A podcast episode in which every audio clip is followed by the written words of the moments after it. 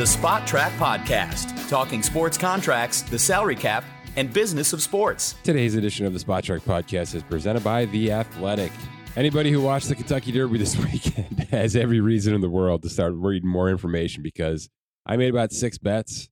I usually go with a couple of uh, status quo numbers based on the family and things like that. And then I actually try. I actually try to research and put some things together, a couple of exactas, maybe a trifecta. I generally don't do the superfecta and try to pick four because that's kind of crazy talk.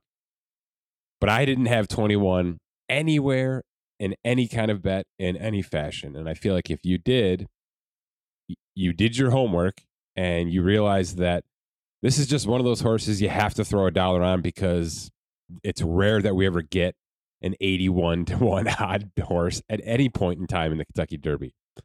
I probably should have followed that advice. I didn't. Or you have some kind of investment in, in the number 21. Your, it's your kid's number, it's your kid's birthday, something.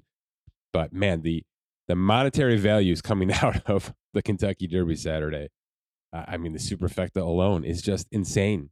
It's insane. I have to say it out loud again. One a one dollar bet on the superfecta bagged you 320 grand. It's just nuts. It's just crazy. Life changing stuff with uh, a two minute horse race, right? Certainly the athletic is where I went for my Kentucky Derby picks. And for the most part, they were spot on. You know, I, I read some really good verbiage about the favorites and how the favorites were really stalwarts, but there should be some middling horses that made late charges. I certainly didn't read about number 21 because he wasn't even in the race until about three hours before the race. So the point is, I, I did get some good education, and, and it's not just football, it's not just baseball. The athletic covers absolutely everything in full capacity. Visit theathletic.com slash spotrac today. Download that app. Get yourself 40% off, and you'll have that kind of situation with really whatever sport you're looking to dive into. Theathletic.com slash spotrac. Happy Mother's Day to all the mothers in my life and all of your lives. And and how about the ones actually playing professional sports right now too? Because that's uh that's got to be one hell of a situation to get yourself into. And uh, we see some pretty big superstars being superheroes in that regard in women's sports. Big, big sports day. I did a tweet today with like 11 leagues that had multiple games for your viewing pleasure, starting with 18 baseball games. And I do want to focus on Major League Baseball for the open here. And then quickly shift gears with Cousin Dan to part two of our NFL offseason series, a deep dive between Jacksonville all the way down to the Washington Commanders. Offseason moves, pickups, draft picks, free agent signings, financial situations, extension candidates, possible trade candidates. You name it. Cousin Dan and I got into it team by team. The back half of the league today at the back end of this show. Major League Baseball, the big boys are winning. It's good for the game, especially early on in the season. That may change, right? A couple of these teams may falter down the stretch here.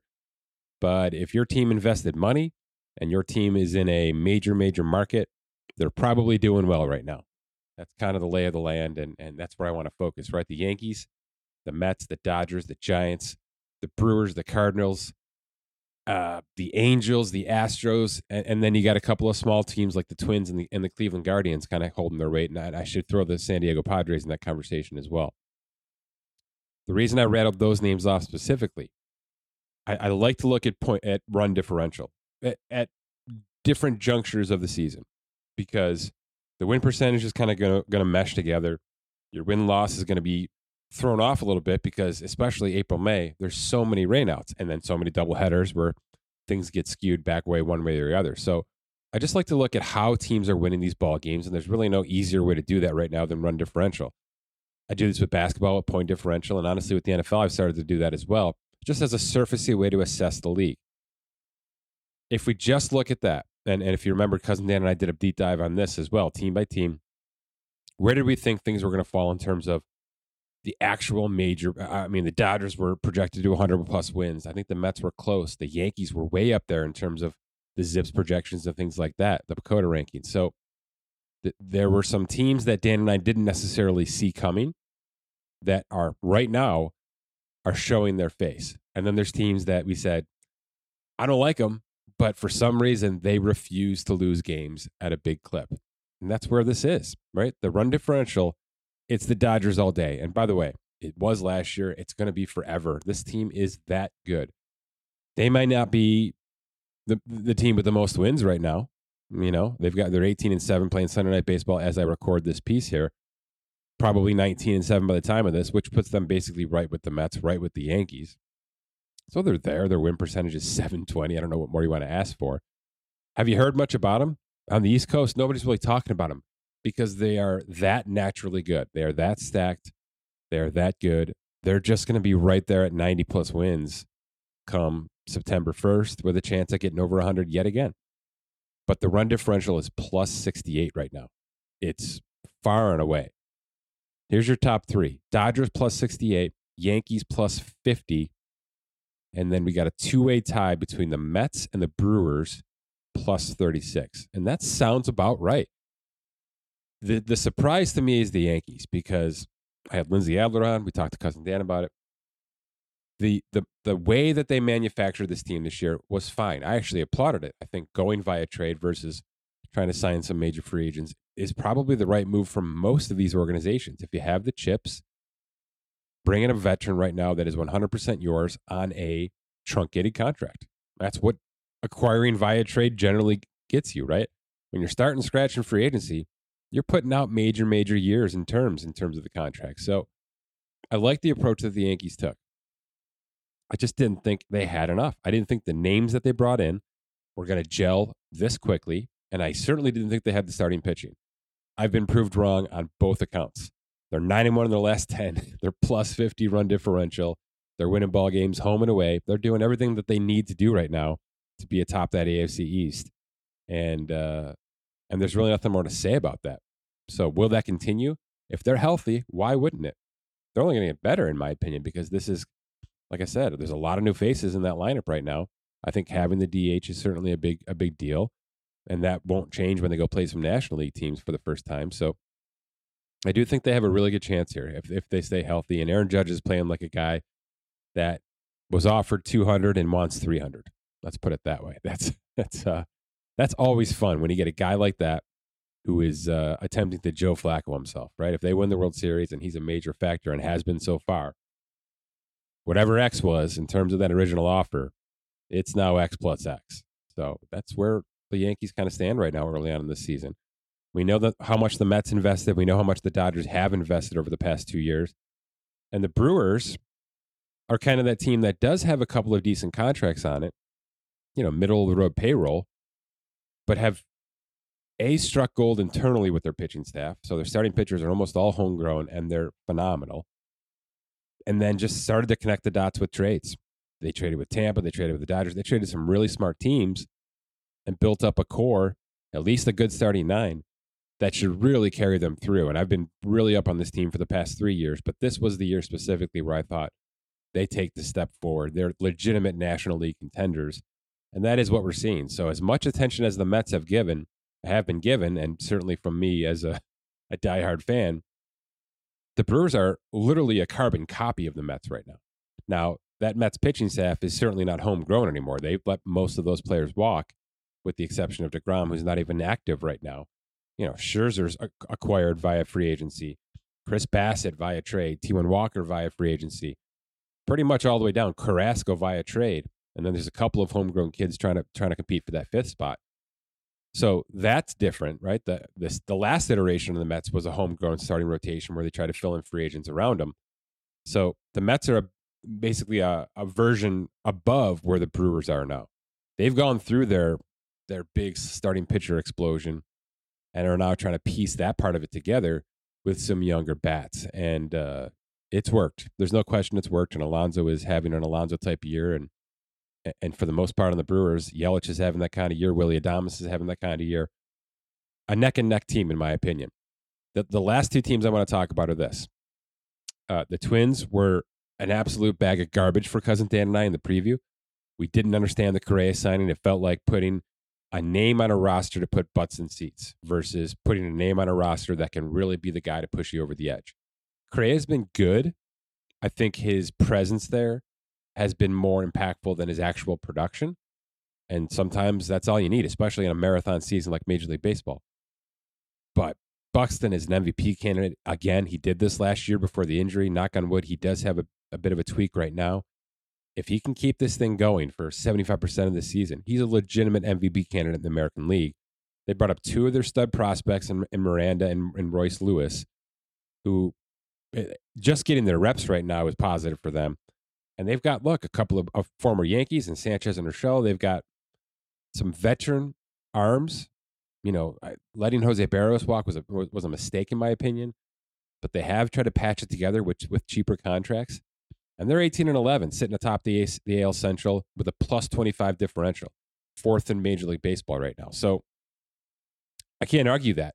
Yeah, it's May 8th, but I can't argue this shotgun start for them because even if they do slip a little bit, and, and the Buxton injury would certainly allude to that, they've already shown and have the confidence now in, internally to know that they can compete. The White Sox have been a complete disappointment with injuries as the major uh, faux pas for that.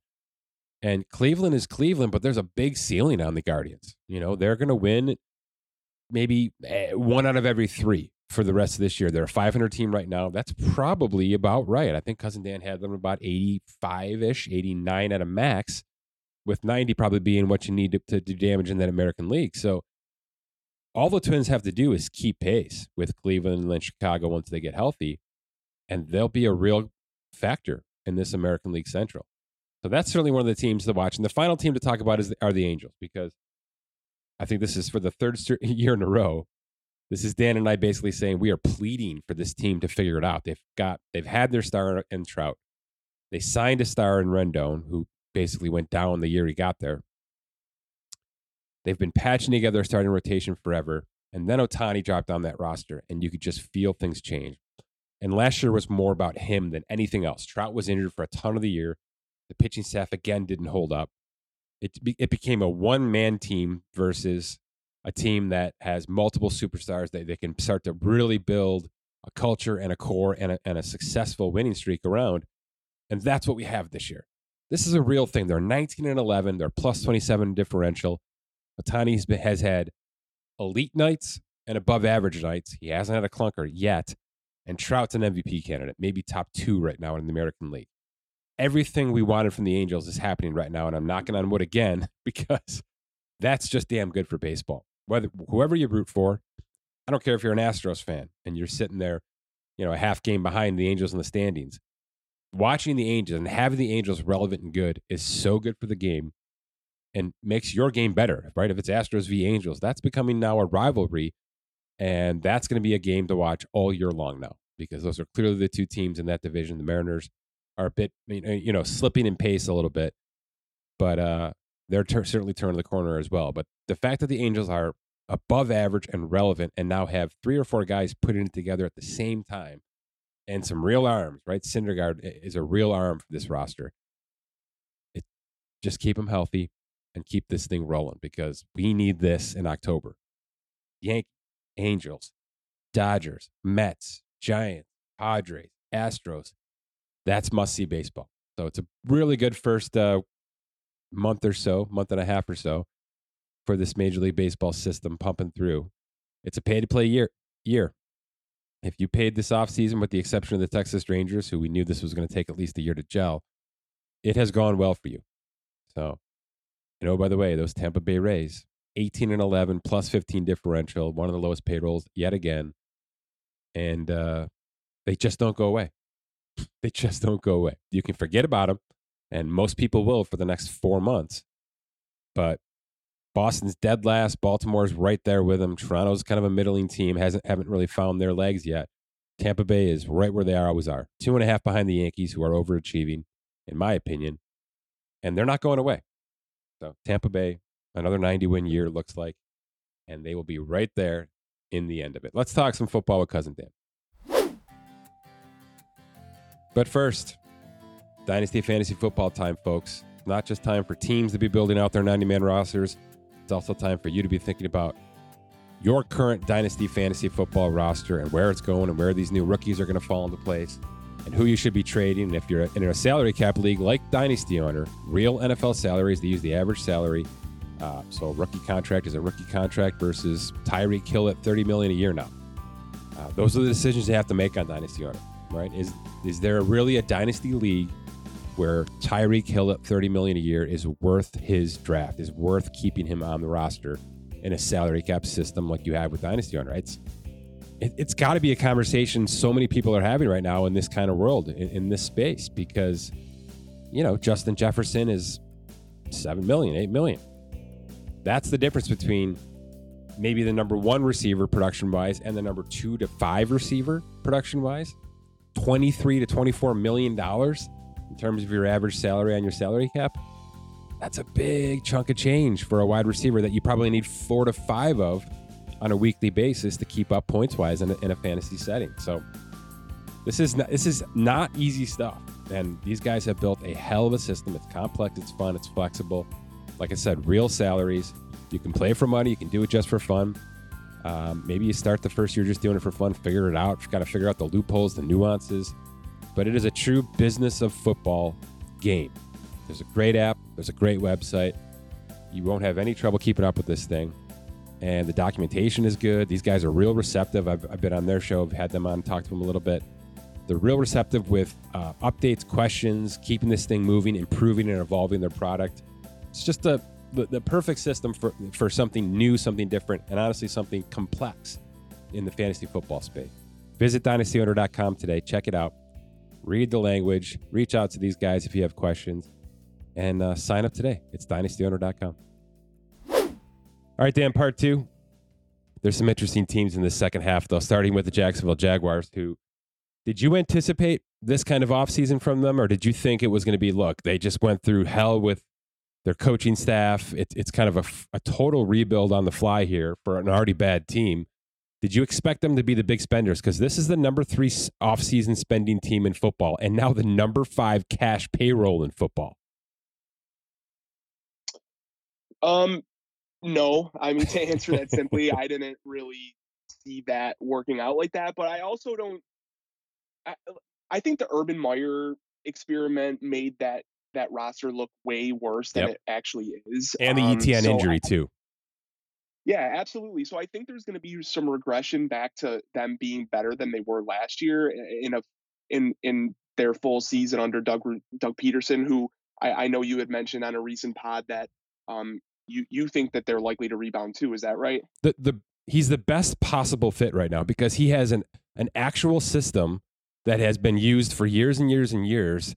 That now they drafted based on it. Now they sign free agent based on. You know what I mean? Like the, it, he's the perfect kind of coach to drop in and say, "Let's do this right now. We don't have to wait two years anymore. We've already got our dead cap off the system. We're ready to go." So I, I do think that they are primed for a quick rebuild because of him specifically. Yeah. Yeah, so eh, I mean, with that in mind, I mean, he he has history with you know yeah. being good with quarterbacks and stuff like that. I I like this as you know I like them to kind of play over their heads a bit here. He's a big, small quarterback guy, which Lawrence is. He's a big running back guy, and he's got two damn good ones in Robinson and Etienne, playmakers too. And he's a big tight end guy, as you know. And they signed Evan Engram on a one year kind of showcase I'm expecting all of that to work out. I'm expecting a big step forward. Not exactly a Bengals step forward quite yet, but you know maybe a Herbert step forward, right? A, a, Chargers getting themselves in the conversation type step forward. It's it's a tough AFC, so I'm not. I, I don't have legit expectations, but this is a plus 700 team right now for the AFC South. Uh, uh, 12 months ago, this is a plus 1500 team, right? I mean, this is the, Vegas is reading this these tea leaves as well. Do you agree? Yeah, totally. And uh, we talked about it last time. The the division is not overwhelming by any means, yeah. so you could you could certainly see them kind of put it together. Um, the Christian Kirk deal is, eh, I mean, that's probably going to look egregious to a certain extent, but I really don't have a problem with them putting um, a receiver that they think, you know, is going to be a nice supporting cast for um, for the young quarterback there. So, I, I, what are you going to do? Like, not to put you on the spot here, but what are you going to do with with comps on that going forward? Are you just going to X that contract out, or is that going to the Christian Kirk um, one? It's yeah, just I mean, not that, as bad as if you take away the average salary. It's just not scary. It's two for thirty-seven. You know, I know it's a five-year deal, and and even two for thirty-seven is eighteen million a year. But look, that's that's lower second tier of wide receiver pay now. I mean, the big boys are, are at thirty. So it just doesn't scare me. It's it's to me, it's more about the player and less about the money. Is he a real WR one? Is the question. I'm not even sure he's better than DJ Chark, who they just let walk for one to ten. You know what I mean? Like I, am just not sure he's that big of an upgrade at that specific spot. But uh, Trevor Lawrence is going to make guys better. There's no question about that. I, the contract doesn't scare me as much as I think the mass media has has led led it to believe it should. It's just not that bad anymore. Yeah, that makes sense. All right, Kansas City. Speaking of good, with some drop off here, right? Speaking of speaking of getting rid of some players, Tyreek Hill out, MVS in, Tyrann Mathieu out, Justin Reid in. Your thoughts there? Because I'm nervous in that situation for both, for both the the secondary and the receiving corps. They better pull some strings up with those wide receivers because they're really going to start to piece some things together here. Yes, I I agree with all of that. Um, honestly, I really don't know. I, I don't really know what to add there. I mean, are, are you an MVS guy? I, I, I, will certainly not put my name on that, but I I mean I think it could work out there for sure. Mm-hmm. But I, I mean he he also just came from Aaron Rodgers too. You know, it's not like he he came from a scrub quarterback and we were always wanting more. He, you know he never really had any kind of consistency there. But at the same time, you know, Dan, why would he leave I, I Green Bay? good role for him. Or why would Green Bay let him leave? The, the Green uh, Bay and Kansas City are so closely attached right now uh, for a lot of reasons. Why would Green Bay let him walk if he can be a Tyreek Hill type player, which is what Kansas City has just defined him as? It's it's just got to be the money, right? They did they not want to invest there? But I, like that contract wasn't mind blowing. Right? No, uh, that no. To me, this is Green so Bay I, saying you you try to figure it out. uh, Hardman's fine. I think the Juju signing is excellent, excellent for for Patrick Mahomes if he's healthy. I think that's going to be a, a, crazy undervalue in terms of the contract. We know the offensive line is ready. The defensive line basically stayed intact, including Frank Clark. Justin Reid for Tyrann Mathieu might be a problem, and they're in a burner division now, a crazy burner division. So I do think there's a bit of a step back, but this is still a perennial contend- contender, correct? Oh, for sure. Yeah, right. I mean, rightfully so. The AFC West favorite, in your opinion? Uh, definitely. Yeah. I mean, I, I, do think the Chargers are like right on their heels, though, and, and this could be a year that hmm. if if that KC offense takes a step back, that they might get surpassed. So okay. if you're if if you're looking for like a early season like sneaky bet, I, I wouldn't mind putting some money on the Chargers right now before they kind of gain some steam. Okay. I, I will say this out loud too. They had a phenomenal draft, Kansas City, as usual. So where they may have missed in a couple of free agent signings, and I think they have, they're going to be right there with some youngsters if those kids can play. Let's go to Vegas. Super intriguing offseason. Signed Maxx Crosby, signed Chandler Jones, signed Derek Carr, acquired and signed Davante Adams. Big, big, big spenders this offseason. The number one spenders in all of football, 457 million in total value contracts. They're now the eighth cash payroll in football. They're here, they're in. I mean, they're all in. Chips are in in Vegas. And by the way, brand new GM, brand new coach. Just your thoughts, because again, this is a little Jacksonville where they're dropping Josh McDaniels into the system, a system I think he knows exactly what he needs, and they're just spending all of it in year one. I wish we got a chance to see this team play in a different division because yeah. I, I, know you're higher on them than than a lot of people I listen to, and in the Derek Carr situation specifically, I know you've been kind of like for almost years now, right? Been saying like, listen, he's not that bad of a quarterback, and when you pay him what he's going to get paid, um, it, it actually creates a little value there. So I I like this team. I I think it's you know it's a it's a tough tough. Division, yeah, they're going to get steamrolled, so right? Yeah, so I don't have a lot of high expectations, but I do think it's you know they're not in purgatory. That's for sure. They're they're at least making improvements. Well, how about this? I just kind of referenced that they're right uh, a rich man's Jacksonville. Same same division odds.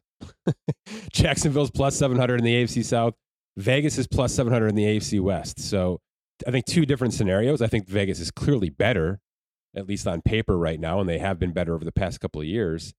But to your point, I think that's that's there's a reason those odds are there, and it's there's a three semi you know tractor trailers standing in front of them right now in that division.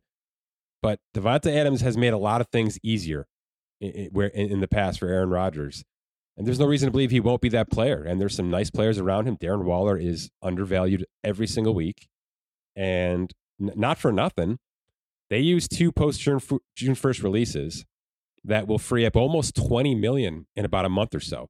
And you can say, well, you know, everybody's gone. That's not really the case. You know, we're going to have some camp releases. We're going to have some players move around a little bit. There will be some trades, and they can get involved again. So they will be freeing up some assets. Maybe not even for this year, Dan. That can be rollover assets for next year when the cap rises even more, and they realize they have two or three holes still to really be real contenders in that division. So you're right. Maybe it's not a 2022 scenario for them, but this is a team I'd be looking at over the next 18 to 24 months as legitimate AFC West contenders, if not even more so because of what they've done this year. And McDaniels has a lot to prove. There's no question. Let's get to your Chargers. You're obviously high on them. I'm high on them every year, and they kill me by August 1st every year. Every year. There's three or, three or four major injuries or coaching decisions or whatever the hell it is that puts a, a, a log jam in, in this team season. It feels like 10 years in a row this has been the case.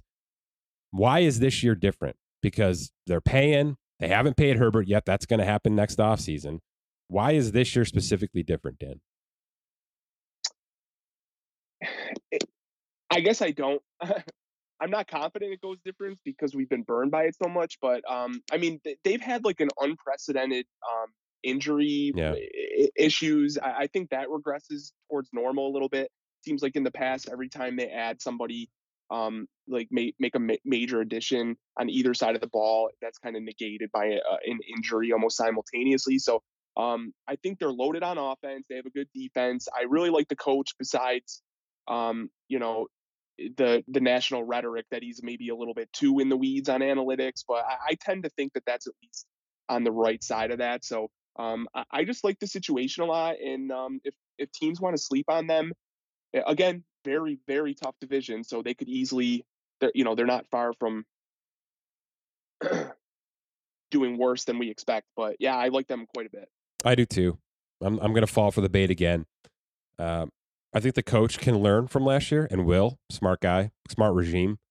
Uh, they made some some mistakes that honestly kept them out of the post. I, I mean, big big mistakes in that regard. So I thought the free agent signing of J.C. Jackson is the way to go. This team is on a rookie quarterback situation. Sign sign big players. Sign Mike Williams. That that contract shouldn't scare anybody. J.C. Jackson's contract is two, maybe three years at the most. Let's be fair about it. I think they got huge potential value in Isaiah, Isaiah Spiller in the middle of that draft. They can now basically move on from Eckler next year for almost nothing.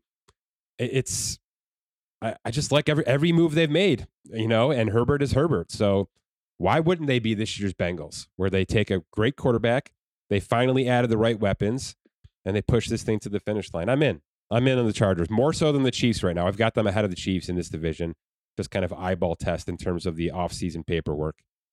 I assume we're all in on the Rams. Why would we why would we think any otherwise? Do you think I guess I'll put it this way. Robert Woods and OBJ we think out, Allen Robinson in, Von Miller out, Bobby Wagner in, Darious Williams, cornerback out. They bring back Troy Hill from Cleveland for basically a seventh round pick. Is that a shakeup that we be, should be concerned about, or do you think that they've properly filled all those holes?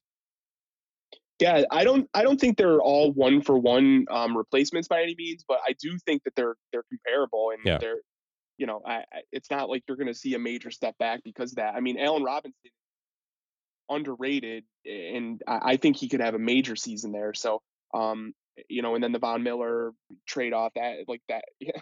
they lose Von Miller one day and get Bobby Wagner the next day. That that's a that you know comparable there as well. So yeah, I I don't really have any holes to poke here. Is the fact that they won last year does that make you not want to bet them this year? I'll probably be hesitant early on just because they're going to be so high. They're so high in the odds here, but um, yeah, plus eleven hundred, fourth best. I think Vegas has already corrected for you know the, the how tough it is to go back to back. Then yeah, yeah, I uh, I do like that. yeah, to me the, the, the left tackle situation scares me. Andrew Whitworth was a monster, kind of a freak of nature for his age. They're they're throwing you know Joseph Noteboom in that spot. They gave him a nice a nice little bridge contract. That one scares me a little bit. And, and honestly, actually, there's two holes in that offensive line that they've had to fill here. So keeping Stafford up and healthy is a big deal. It's a big part of this. They're going to run the ball though too. I mean, they had major running back injuries all year, even through the postseason. If that gets turned around and fixed, at least for you know three quarters of this regular season, they're going to be just fine out there, and the teams around them are kind of in flux as it is. So they're they're a walk into the postseason team for me, no question about it. Speaking of teams that pushed, I don't know if we saw this coming from Miami. I think, I think, I, I think if we would have polled the people around us, Dan, on December thirty first, would Miami have been t- taking a step back or going a big step forward for, in this offseason with the Tua situation? Uh, probably backwards, if anything, right? I mean, they. Yeah, Buffalo was so hot. Yeah, and they just sort of seem directionless. But the new coach, everything, the turnover there, it seems like um, they at least have a plan in place. Um, if Tua is the guy, not sure yet. That'll that that'll be determined this year. But I th- I think they're going to put him in a situation of he, he either proves himself or they're going to move on next year, right? I don't even think it waits till next year. I, oh, okay. I, I think it's six weeks, and if he's still, you know, kind of floating through it, Teddy Bridgewater's team right now. Let's go. You don't sign Teddy Bridgewater just to sit there and mentor. Let's put it that way. All right. Yeah, good point. He's going to play. He's I mean, this team is is ready to roll, and Bridgewater has taken teams like this to the playoffs. So, I uh, I think what they did is phenomenal. They're the sixth highest cash payroll. Obviously, they had a huge offseason. Number two spenders offseason wise, just over 450 million total value. You know, there's a couple of holes they can fill during this camp. I think, uh, you know, an interior uh, offensive lineman, a center guard kind of swing player. And outside of that, it's just did they put too many eggs in one basket? We've seen teams try to go and build a super team in one se- one off season like this, and it very rarely works. Um, generally, when you're doing that, you're bringing in a quarterback, and then you're quickly building around him. It's been the Brady, it's been the Stafford, it's been the Peyton Manning, you know, situations like that.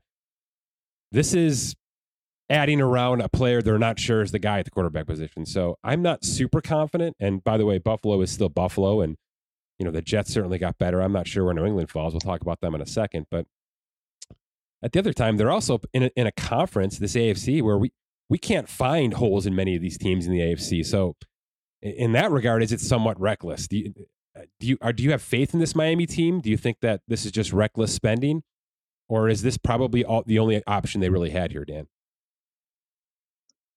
I don't want to say it's reckless spending. I think they're pre- they've pretty clearly positioned themselves as the number two team in this division at the moment. I mean, the Jets are up and coming, had a nice draft, offense emerging, all those points that we've uh, sort of alluded to earlier. But um, yeah, I don't have a problem with them kind of going for it now.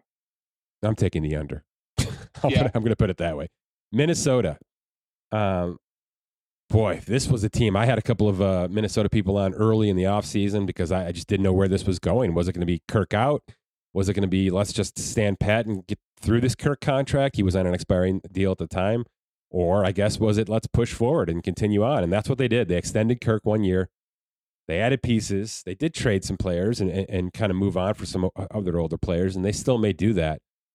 But this is not a team that is sitting back or building, ripping off and going backwards. They're they're at least vying for the NFC North eh, and uh, at least a wild card contender at this point. Do you have them characterized that way? I know you generally don't like this team. Well, eh, they just feel old to me. Yeah. You know? I, I, well, played I, out, right? We've seen it before. Like, what are they going to? Is it going to be more of the same? I, I don't know. I don't know what to do with them, quite honestly. The division, obviously, the, this division is Green Bay's to lose for this year, but and that was um, a big part of it too. I think they were uh, waiting on their, uh, you know, with their hands under their asses to see if Green Bay was going to blow it up, and certainly they didn't. So, so I don't, I, I don't particularly love this team, but um, I could be talked into it. Fair. They didn't get markedly better. I mean, they got sort of better. Za'Darius Smith is a nice signing. Harrison Phillips is a nice signing, and they did draft well uh, in terms of the secondary, which was their biggest bugaboo last year the offense is going to score points. There's no question about it. I mean, Jefferson, Thielen, Dalvin Cook, eh, and Cousins with his arm, they're going to score points. So I, I'm okay with it. I just think they're overvalued right now at plus 300 for that division, and they're going to be fighting for middle of the road. That's just how I see them. That's fine. Speaking of which, I yeah. feel the exact same way about New England. I think they're overvalued. They're tied with Miami right now in terms of odds for the AFC East, which is fine. No big deal. But I'm just not ready to say Mac Jones is the guy. Is that incorrect? I mean, he's a system guy that works in New England, but I'm not sure he's gifted enough to be the guy long term. And, and I need to see a hell of a lot more because he really slid back the end of that year last year. Me too. Me too. I think they're going to, that organization knows it, it runs through a quarterback, so they'll constantly constantly be looking. I feel like they they probably just didn't have an opportunity to upgrade there this year. Um, also on the heels of spending a first round pick last year on the position, mm-hmm. um, they, they probably want to give him one more year of development to at least see what they have um, after adding some pieces around him too. So, yeah, I think they're overvalued. I mean, as I just said, I think Miami's pretty clearly the, the second best team there. So if they're they're they have the same odds, I'm gonna side on them, take the Miami side there. Yeah, and they're bolstering the running back corps, which is always a good sign in New England that the quarterback isn't going to have a huge role. You know, they did bring in DeVante Parker. That's an upgrade. There's no question about that because, you know, Nelson Agholor, Kendrick Bourne, they're not going to get the job done there's at least four to five guys there now, and and four to five running backs as well. So, and certainly the tight ends should have good seasons. There's no question about that. So, they are a stable team, is how we would characterize them, but nothing to write home about just yet. Losing J.C. Jackson and replacing him with Terrance Mitchell is not an answer, in my opinion. That's a, that's a typical New England situation. Um, we're not we're not going to pay uh, unless it's an absolute slam dunk, and they're just they're middle of the road. This is where they live. They're 27th in cash right now, the bottom, nearly the bottom of the league, after having a huge offseason last year. I, to me, they're they're playing like a small market team, and I think that's exactly what they're going to look like by the end of December. So I'm just not super high on them, but Mac Jones can certainly go out there and prove me wrong week by week. How do you read the New Orleans Saints? I mean, talk about a roller coaster. Coach out. They didn't sign a quarterback until like a week and a half ago because they were in on Deshaun Watson. I think they I think they had very good intel that they were going to win the Watson situation. To me, that's how I read it because a lot of things were waiting for that decision to be made. And then when the actual decision went to Cleveland, a hell of a lot of things happened that felt like it was totally shifting gears. And but now, if you look at this roster, it doesn't scream awful. I mean, they're the, they're number two favorites in the NFC South, which isn't saying too much with that that division. But they're kind of exactly where they were last year. You know, new coach, internal coach, the number three cash payroll, and that's without Tyrann Mathieu into the fold yet. I've got to get that contract in still. So they they kind of quickly changed gears and invested big via draft, via free agency, with kind of without us, you know, looking. Have they ever tried to hit the pause button? And uh, I mean, it, this is every year they they put their foot on the gas, right? And they just figure out the cap situation every year. But uh, is it ever going to catch up? You know what? It's an excellent point because honestly, Drew Brees always waited to the very last second to sign his extensions. Like, like he would become a free agent technically, almost every single time, and then he'd sign his contract. It's just nuts. They they always run it up against the line, and this is just, I guess, another example. You're right. I'm complaining about nothing here. Let's complain about the Chris Olave situation. Was that just a r- ridiculous waste of draft picks? I didn't I didn't love the move, but if that's the guy they identified they had to have, you know, get your guy. But wow, I, I that was a bit of a shocker to me. Yeah, and they're starting a rookie left tackle, so there's reasons to be uh you know concerned. This is maybe not the year for New Orleans, but they are set up for you know a two to three year window here again. If Jameis can be Jameis, and I do think he he has looked good in this offense. He just can he stay healthy, and obviously can he not be make too many bonehead plays, but they're uh, they're financially invested. Let's put it that way. They are not sitting back on their uh, on their haunches and kind of letting the division around them get better. So they're invested. So I have no reason to believe like, that they shouldn't be must see TV this year as well. Are the Giants too invested, knowing that they have Daniel Jones this year? Um, in terms of like, did they go for it when they don't think he's a long term answer? Is that what you mean? Yeah, they really kind of added a couple more here. They're, they're gonna. I do believe they're going to strip down a little bit more by the end of this summer. James Bradberry, maybe literally as we're talking right now, could be being released. Uh, and look, this is the 30th cash payroll in football. So they're kind of at the back end of some bad contracts still versus they're not signing a ton of new players to major contracts. So it does kind of align with where the quarterback position is going. But where is this team in six months? You know, like, is this going to be a total rip off the band aid situation with Daniel Jones? Or do you think they're at least building some sort of core that can easily drop a new quarterback in and go. How do you feel about the Giants right now? I'm sort of excited, if that's the right word, to see Brian Daboll get his hands on Daniel Jones. You know, I like I don't think Daniel Jones is going to emerge into like a top 10 quarterback by any means, but I think I think the bones are there that he could put together a productive season in the right situation, right? Um, yeah. But I don't think they're in love with him long term. So I, I sort of just poo pooed my point there, if you will. But um, no, it's it's totally fine because they had options to move on from Daniel Jones this year. I mean, there were plenty of veteran options to bring in, and they didn't do it. They they wanted this look at Daniel Jones, so I think they're thinking like you're thinking, and and Brian Daboll has done this with a couple of quarterbacks now. So why why not Daniel Jones? Right. And the Toney situation, the Kadarius Toney situation, is a little bit puzzling to me. That like the minute they that regime got into town, there were rumors that they wanted him gone. I mean, what do you what do you what do you think about that? I mean, like just uh, I, I was thinking about this the other day, and like if the Chiefs could get their hands on Kadarius Toney, could you imagine? Could you imagine that? Well, I do think the Packers would do it first, but yes, um, there's a he's kind of staying away from the organization right now. I have no idea if it's a riff with the Giants or if it's just he just doesn't want to be around football right now. We've seen that happen quite a bit. So, uh, fair. I, I, didn't realize. I don't know the extent of why he's doing it but it may not be a Daboll, you know, Joe Schoen situation. It may be more than that.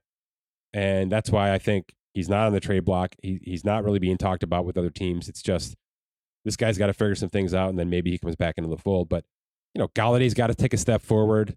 I don't know what they do with the re- there's like nine wide receivers every year in this roster, and we we end up hating all of them by the end of the year. So uh, there's just a lot of uh, incompletes right now. But I do think they have a core. They've they drafted really well in terms of the offensive and defensive line. So, and that you know that's where I love teams to start. So, if they're starting to you know build those trenches out properly, then they're just going to be a year or two away from figuring some things out in terms of success. And if that's Daniel Jones or if that's I don't know Kirk Cousins next year, whatever the hell it's going to be, right?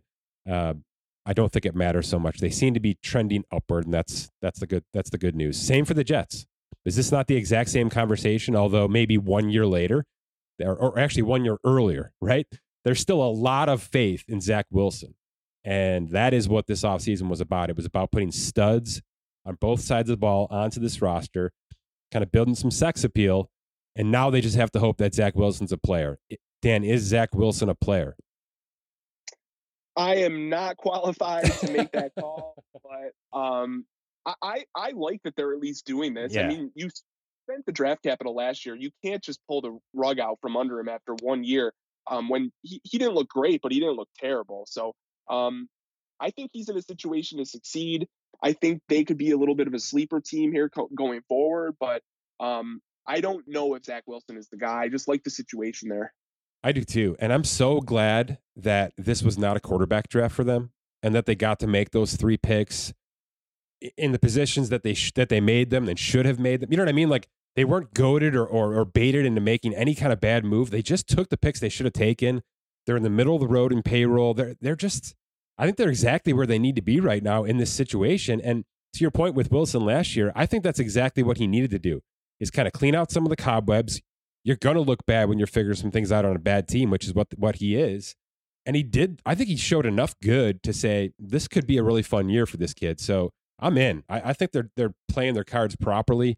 I have a lot of faith in Joe Douglas. I, I know I probably shouldn't, but I do. And the San Francisco tree of coaches slash uh, coordinators, it's a big year for them, right? I mean, Robert Saleh, eh, you know, we talked Miami already, and they're kind of like a mini San Francisco now out there.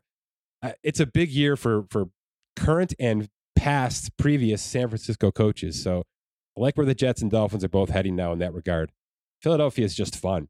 They just they similar to the Saints, they refuse to go all the way backwards, even though you know some of their players are just completely dead to rights. This offense, I kind of asked you haphazardly last week.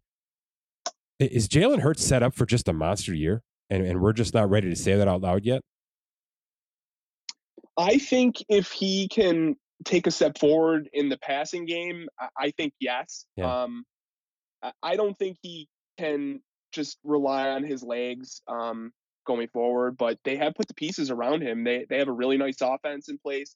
Um, I do like it. I like him quite a bit as like a as a sleeper pick this year. Is he an MVP candidate? Mm. Not a favorite by any means, obviously, but mm-hmm. I I kind of like that call. I yeah, do too. I like I I like that call at the moment. Yep. I think they're in a division where they can cook in the NFC East right now.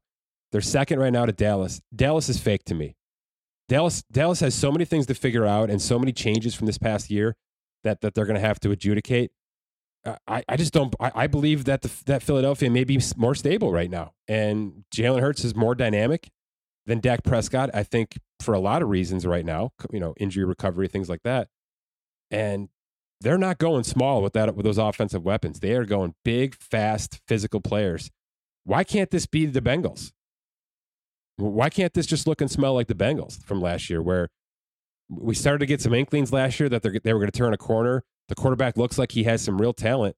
I, you know, Jalen Hurts is not Joe Burrow, but in his own version, right, is, is Lamar Jackson type version, he could have one big, big year. And why can't it be this year? I'm in. I'm totally in on this. They need a cornerback or a, or a safety to really round out that secondary. And uh, hopefully they do some homework over the next couple of months to figure something out there. But I, I think they're going to really smoke some teams in the NFC East, and and I, I am big on a sleeper with Jalen Hurts long term here.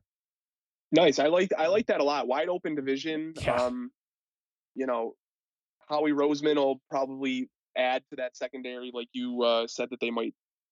Can can you can you answer the question I gave you? Can you rank Lamar, Kyler, and Jalen for me? Uh, what's the criteria? Like from 2022 season, just and um, and you can do it either via like success or just production if you want. It's really hard to quantify uh, I, I actually like this question because they're so they're so aligned those three. Actually i will give i'll give it to you the way that i gave it to you before uh, offline which was if you're thinking fantasy if if those are the three best quarterbacks available and you need a quarterback with your next pick which do you take I think Lamar is still the favorite okay. there just because of the insane rushing ceiling from a fantasy perspective. Um, honestly, I think they're all neck and neck with each other, though. They're super similar players. Um, I mean, I would probably put Kyler third, mostly because of the situation the there with, um, yeah, yeah and, and, who knows what's going on there. Hopkins out for a couple games. Um, who knows if the Marquise Brown thing is going to translate. Um, so yeah, that one's a tough one for me, Mike. Yeah, it is really close, and I think that's a that's a good thing. It's I, am not crapping on any of those players by any means. It's just kind of where the league is right now, and one of those players, at least one of those players, is going to have a monster year. Just a monster year, and it could be Lamar. Maybe it is Lamar. Maybe they figured some things out, and that defense is really going to keep him in games. There's no question. So, um, Pittsburgh, they are making some movements. You know, they're they signed some smaller players. The quarterback situation is at least, you know, they've got options there now. Um, that's really as, as good as I can say, right? But they just haven't addressed this offensive line, and I don't know why. There were plenty of options available, and maybe they just couldn't reel in any fish. It's just not a destination right now, and they're going to have to wait till next year to do that via draft slash free agency. It feels like this is a team that needs the year to kind of just kind of go through the motions. Is that incorrect? Whether it's Trubisky or Kenny Pickett at the helm, you know, the defense is going to be good. There's there's tons of players on that side of the ball, so they're going to be in games. I'm not saying this is going to be an 0 17 season, but eh, we should have absolutely no expectations here, correct? Yeah, that's that's totally fair. Um, the I mean, the offense in theory could take off, but man, you're right on the the O line. Just been seemingly awful for a couple years now, right? So yeah, them and the Bears just refuse to fix their, their, their line. They really do. Yeah, which is which is even more puzzling. Like I don't really have an issue with the Najee Harry, Harris pick last year, but like you can't make that pick when when you have no offensive line, which was like, I mean, Big Ben was getting crushed for three years in that line. So yep. I don't I don't really know what they were doing there. Otherwise, I think the offense is very good.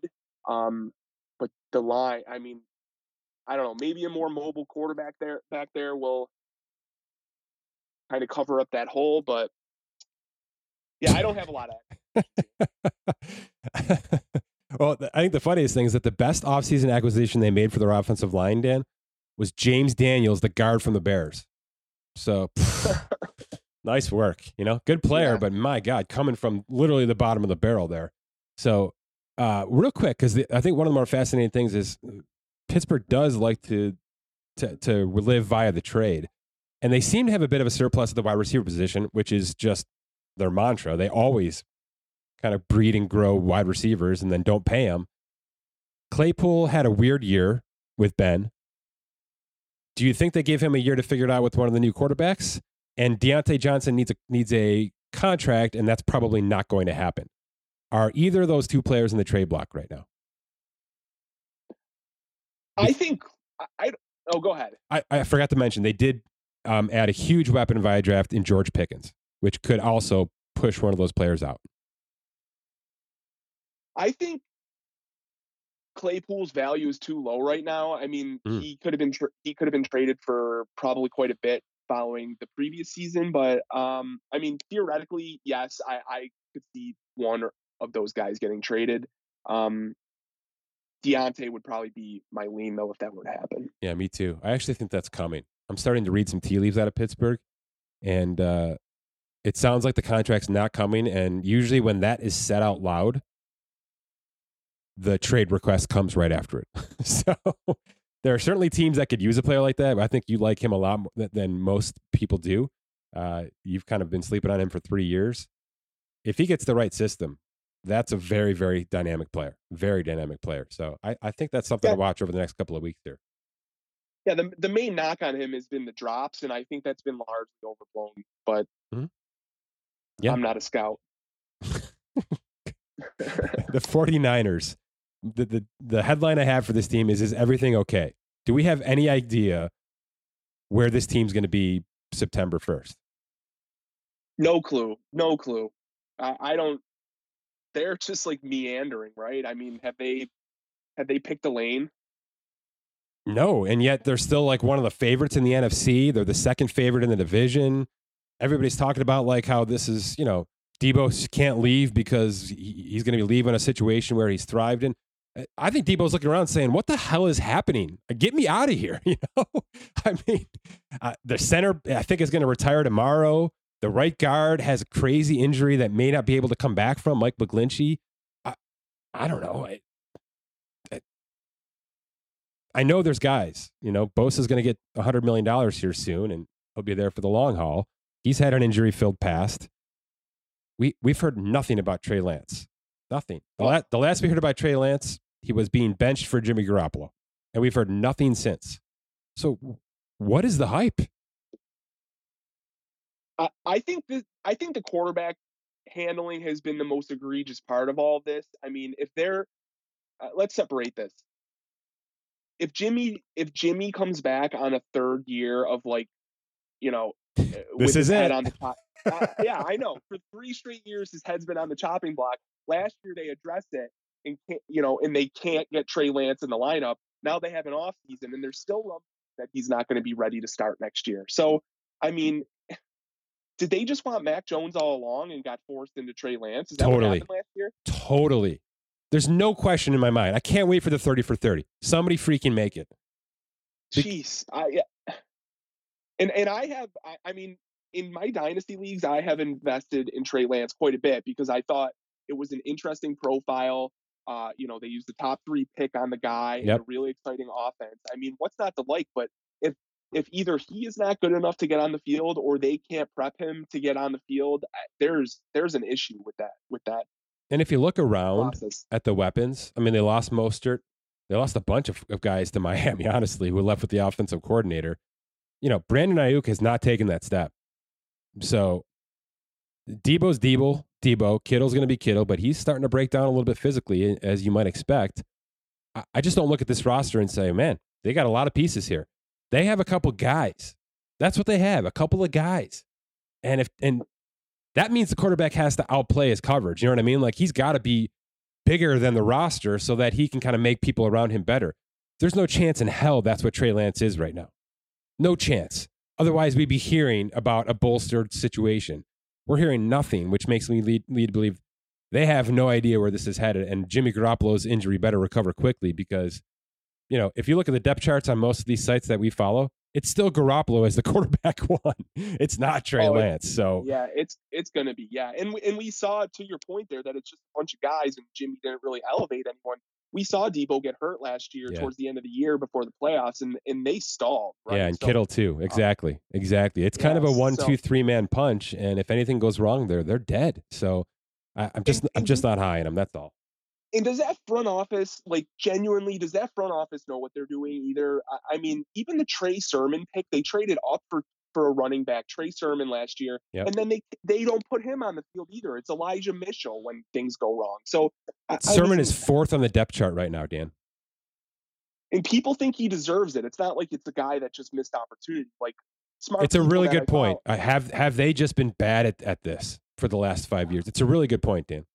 Yeah, so I don't know what they're doing there, which basically leads me to say no i don't like this team and i don't i don't know what to expect. Okay fair enough. We uh we agree on that one. Seattle I, you've heard, probably heard me talk about this team too much and i know you know where i live in this. Where do you live with the seattle seahawks? Let's just assume baker's not coming through that door jimmy's not coming through that door.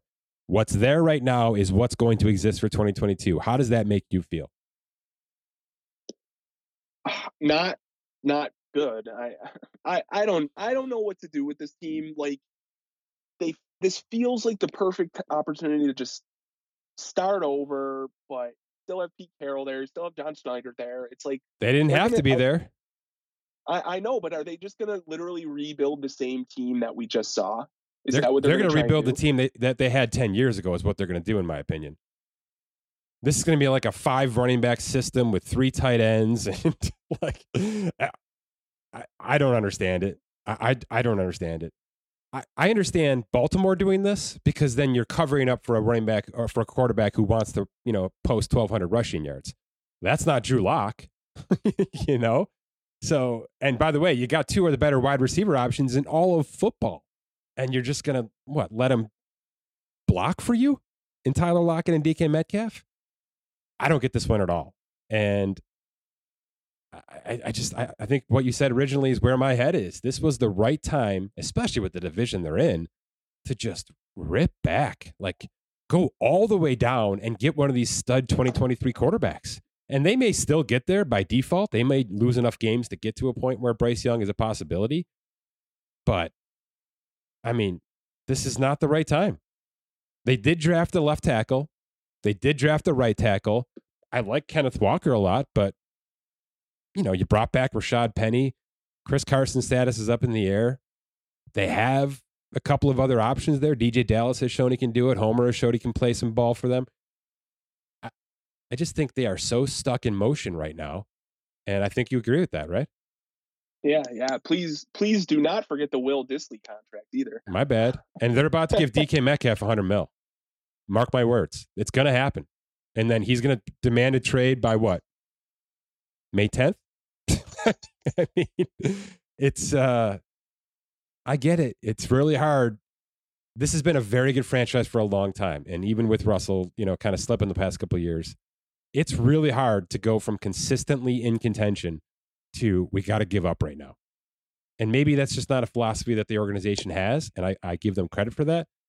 But in a league that allows you to do this, that literally has the rules set in place to say if you are bad, you can get better through the draft tomorrow. We, we allow this to happen. There's a formula in place. And there's a guy like Bryce Young sitting there in that 2023 draft who looks and smells a lot like Russell Wilson's next in- incarnation. And they're just going to be middle of the road. Don't be middle of the road. Be the worst team in football. Do it. to be the worst team in football. And if they're Eh, keeping DK Metcalf to me is such the wrong decision, by the way. Oh, we have gone through three straight off seasons where there are 75 wide receivers available anywhere you look. You can trade for one, you can sign one via free agency, you can draft anyone in the first three rounds, and they're going to be good players. It is such the wrong move to pay DK Metcalf right now. I cannot believe it's about to happen, but trust me, it's about to happen, Dan. Yeah, and I mean, it's it, it, they could trade him now for a haul. Exactly. Or they could let this marinate, and he's going to get upset and want out of there. And OBJ really have they have no leverage, right? And and we just saw it play out in Mark with Marquise Brown in Baltimore to a certain degree. Like things are coming out now that it was Marquise Brown who wanted out of Baltimore, and it was largely because of the Greg Roman offense that they run there and are going to continue running there as he approaches a free agent year where he didn't think he'd get production. Yep. If if if DK is in a similar situation where it's Drew Lock throwing him coming into a contract, you know, if he doesn't get a contract, he's going to want out of there as well. So I, I just it, it, they'd be better. Uh, he's like a could be a generational wide receiver, but mm-hmm they might be better off getting out now, taking what they can get before he gets upset. But maybe that's too too narrative based. Yeah, it's just uh, it's staring them in the face to be the worst team in football, and I know that they just probably refuse to be that team. Tampa Bay was headed there. Well, Go ahead. Do you have more in Seattle? No, I was just going to say. I mean, I, I, do like to your point. I know your previous pod you had mentioned that um, you think a lot of that is just the Jamal Adams picks, right? That they they feel they can't take a step back because mm-hmm. they're so committed there. Is that right? Yeah, and now they paid him because they had to pay him because of the, what they gave up to get him. Right? Yeah, but yeah, but so they're but, doubling down on their errors. But what I'm hearing, trading Russell Wilson was the way to cover that up. You fixed your mistake. You got the, you got trade compensation back. You were able to draft offensive linemen this year with those picks. Eh, they did they did those things correct in my opinion. I even think trading Russ was the right move. And when I heard them bringing back Drew Lock, I, I got on this microphone, Dan, immediately and said, yes, this is it. Like they're going to be awful. They are purposely going to tank this year for that 2023 draft class. And now the past two and a half months, they've just refused to do that. Refused. So I, I just think that they're not that team. They're not that kind of organization. And I give them credit. Tanking should not be possible, but the league makes it possible. So they're in a position to be doing it.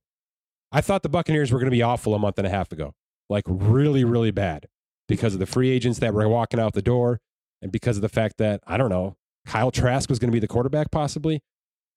A lot has changed. They're huge NFC South favorites, minus 320. They're the number two Super Bowl favorite behind Buffalo, plus 750. So obviously the NFC champion favorites. Is this too much? Can this team really run it back again? Because they didn't get all the way to the finish line last year. I I think they're a name at the top in the in that bucket. Yeah, for sure. I, I don't think they're quite as sexy as they were last year, but um, I mean, are you going to count Brady out? I, I hate to just like lean on that, but no, I'm not. I'm not. So, and and by the way, he's not, he's got all this ammunition now with this BS retirement crap and hating the media again and all that. He's got incentive. Let's put it that way. So does Rodgers, but Brady's got a really good team around him. They bring back Fournette. They bring back Godwin. Uh, it's just a it's a pretty good team. It's uh, certainly above average. I'm not sure it's the best team in the NFC, but I'm not counting Brady out. So I think it's I think it's that simple right now. The Titans uh, have put us on a roller coaster here. There was a point in time when I thought Tannehill was going to be out, and it was going to be like a Tannehill for Cousins straight up trade just to get a change of scenery for those two players in hindsight, I think that probably should have happened, but it didn't. Tannehill is there and he's not restructured, meaning he has the highest cap hit right now in football. It's the highest cap hit in the history of football. And that's on purpose. That is because they don't want to push any dead cap down the line because they think that this is one and done for Ryan Tannehill. It already has been done for A.J. Brown. Robert Woods is in sort of to replace, not really him, but, you know, get to bring some production onto the roster. They drafted Treylon Burks immediately with the A.J. Brown trade to kind of fill in that gap. And Derrick Henry is back for at least one more year. He's non guaranteed this year and next year. Is this a is this an above average team? Hmm. Um, not not currently. I don't think so. Okay, so you're call, calling them average. They're the they're the second place odds for the AFC South, which we talked about as being weak but they're kind of right there with Indy, which is exactly where we were last year. Is that deserved? I think you and I both said Indy is undervalued right now. Does that mean we think Tennessee is overvalued? I I agree with that. Yep. Okay. Yeah, they. I I mean, pretty simply, I just I I don't like offenses that rely on a running game, especially now that you're you're game manager quarterback is seemingly on the way out. I I think there's too much in flux here that um, I don't like it as a whole, but I do have faith in Mike Vrabel. Um, who did not look happy after that AJ Brown. No, trade. I don't think he consented. No. oh man, he did not look happy. God, I loved that. I loved that reaction. I'm going to use that meme every week. um, look, I, I live in a in a different world than a lot of fans because of the nerdiness that I have to go through every day with these rosters. This has been an off season, and this team is comprised. If you look at the multi-year view on Spotrac of the Tennessee Titans, you will see what I see in my head with this team, which is they have no confidence in themselves, none. If they overachieve this year, it'll simply be because a couple of things fell their way, and they, maybe a couple of injuries happened elsewhere, and they just kind of stormed through and, and pushed through and got themselves a couple of extra wins. They are set up for mediocrity this year and a huge turnover next year. Maybe not a rebuild, maybe not like a we're changing everything, but I think major pieces are falling off this team next year, uh, in, in addition to what we've already seen this year in Julio Jones and AJ Brown, right? So I, I think that's how they're operating. They are operating as if this is a declining situation and they're just going to kind of get through this year financially and on the field. But then next year could be some real fireworks. Does Malik Willis play a snap in 2022? Yes, yes. He does. Oh, I think so for sure. Yeah. Interesting. Okay, I think that's enough about that. Espe- especially if they underwhelm at all. I mean, you have to think that they want to take. You know, they're they're not going to sit there and and lose with Ryan Tannehill if he's on his way out. That that's. But eh, I mean, if we want to like set an over under on games started at like, I don't know, six and a half. I I, I wow. I would probably I would probably take uh, I'm probably being too generous if if I want to say the over, but um, I don't know. I just don't. I don't. I don't see this going very well. I mean, Derrick Henry's coming off like a pretty major injury. He's 30 years old. Yep. Like he's still still dominant, but just I a rookie number one wide receiver like Robert Woods was a nice addition there. But man, I I don't know. It just doesn't add up to success for me. But I'm going to surprise you on this one. I believe if you handed me decent odds right now, which I think I would get, I'm not looking at the at FanDuel or anything like that.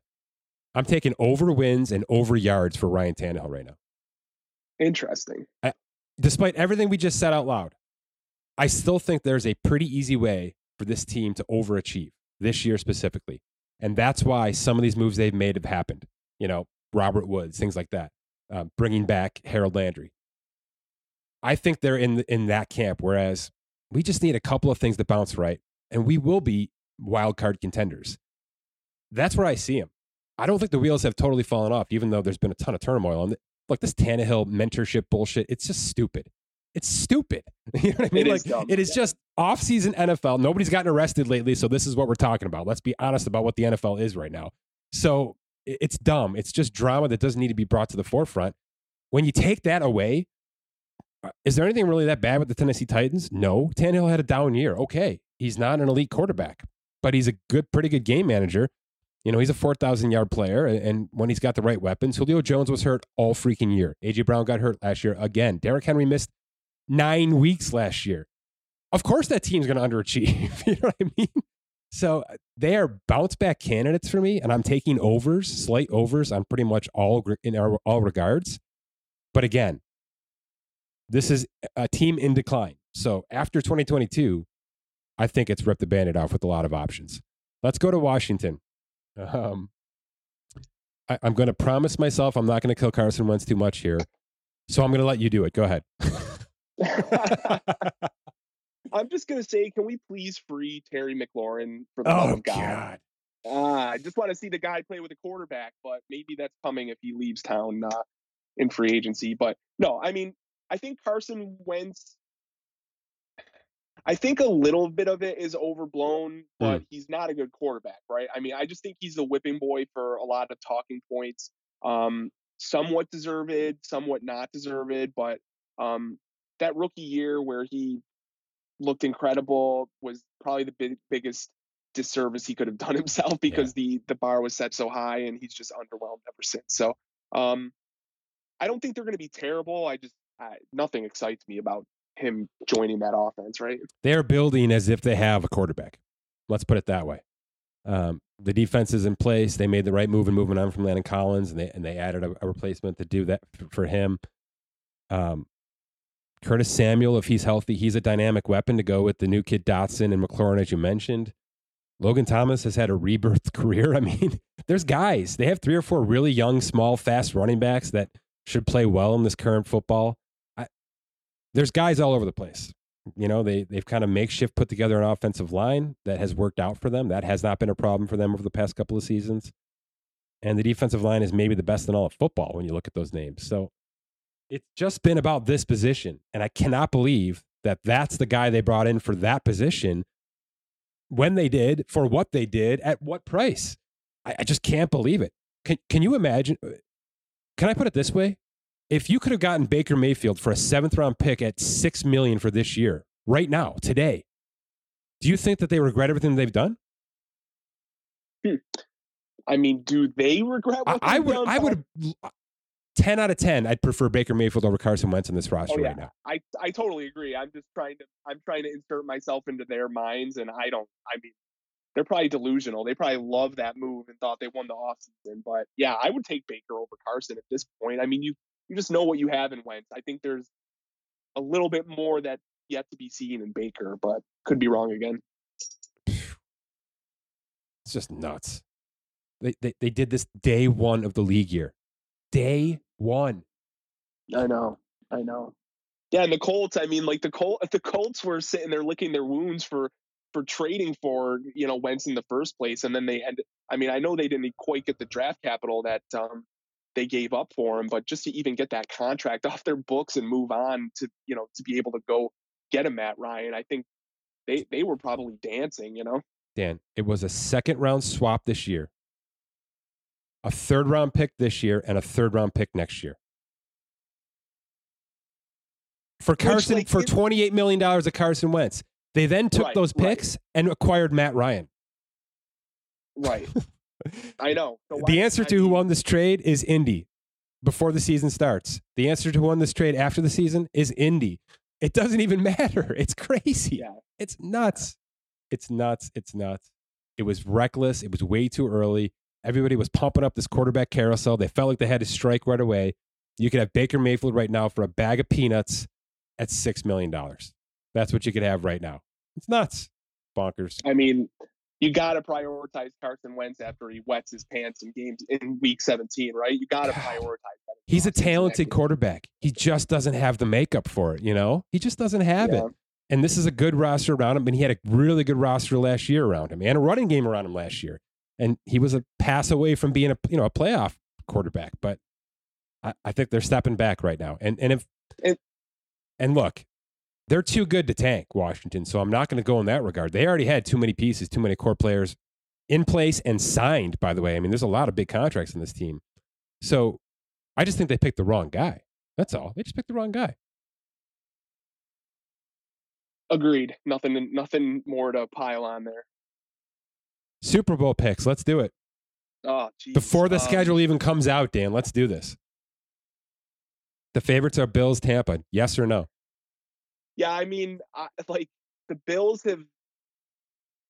I'm not one to to predict anything. I mean, we're not one to yeah. predict anything positive for the Buffalo Bills, but man, I mean, the so, roster is just loaded up and down. But it's going to be I, a lot of hype to carry for the next what ten months, so, right?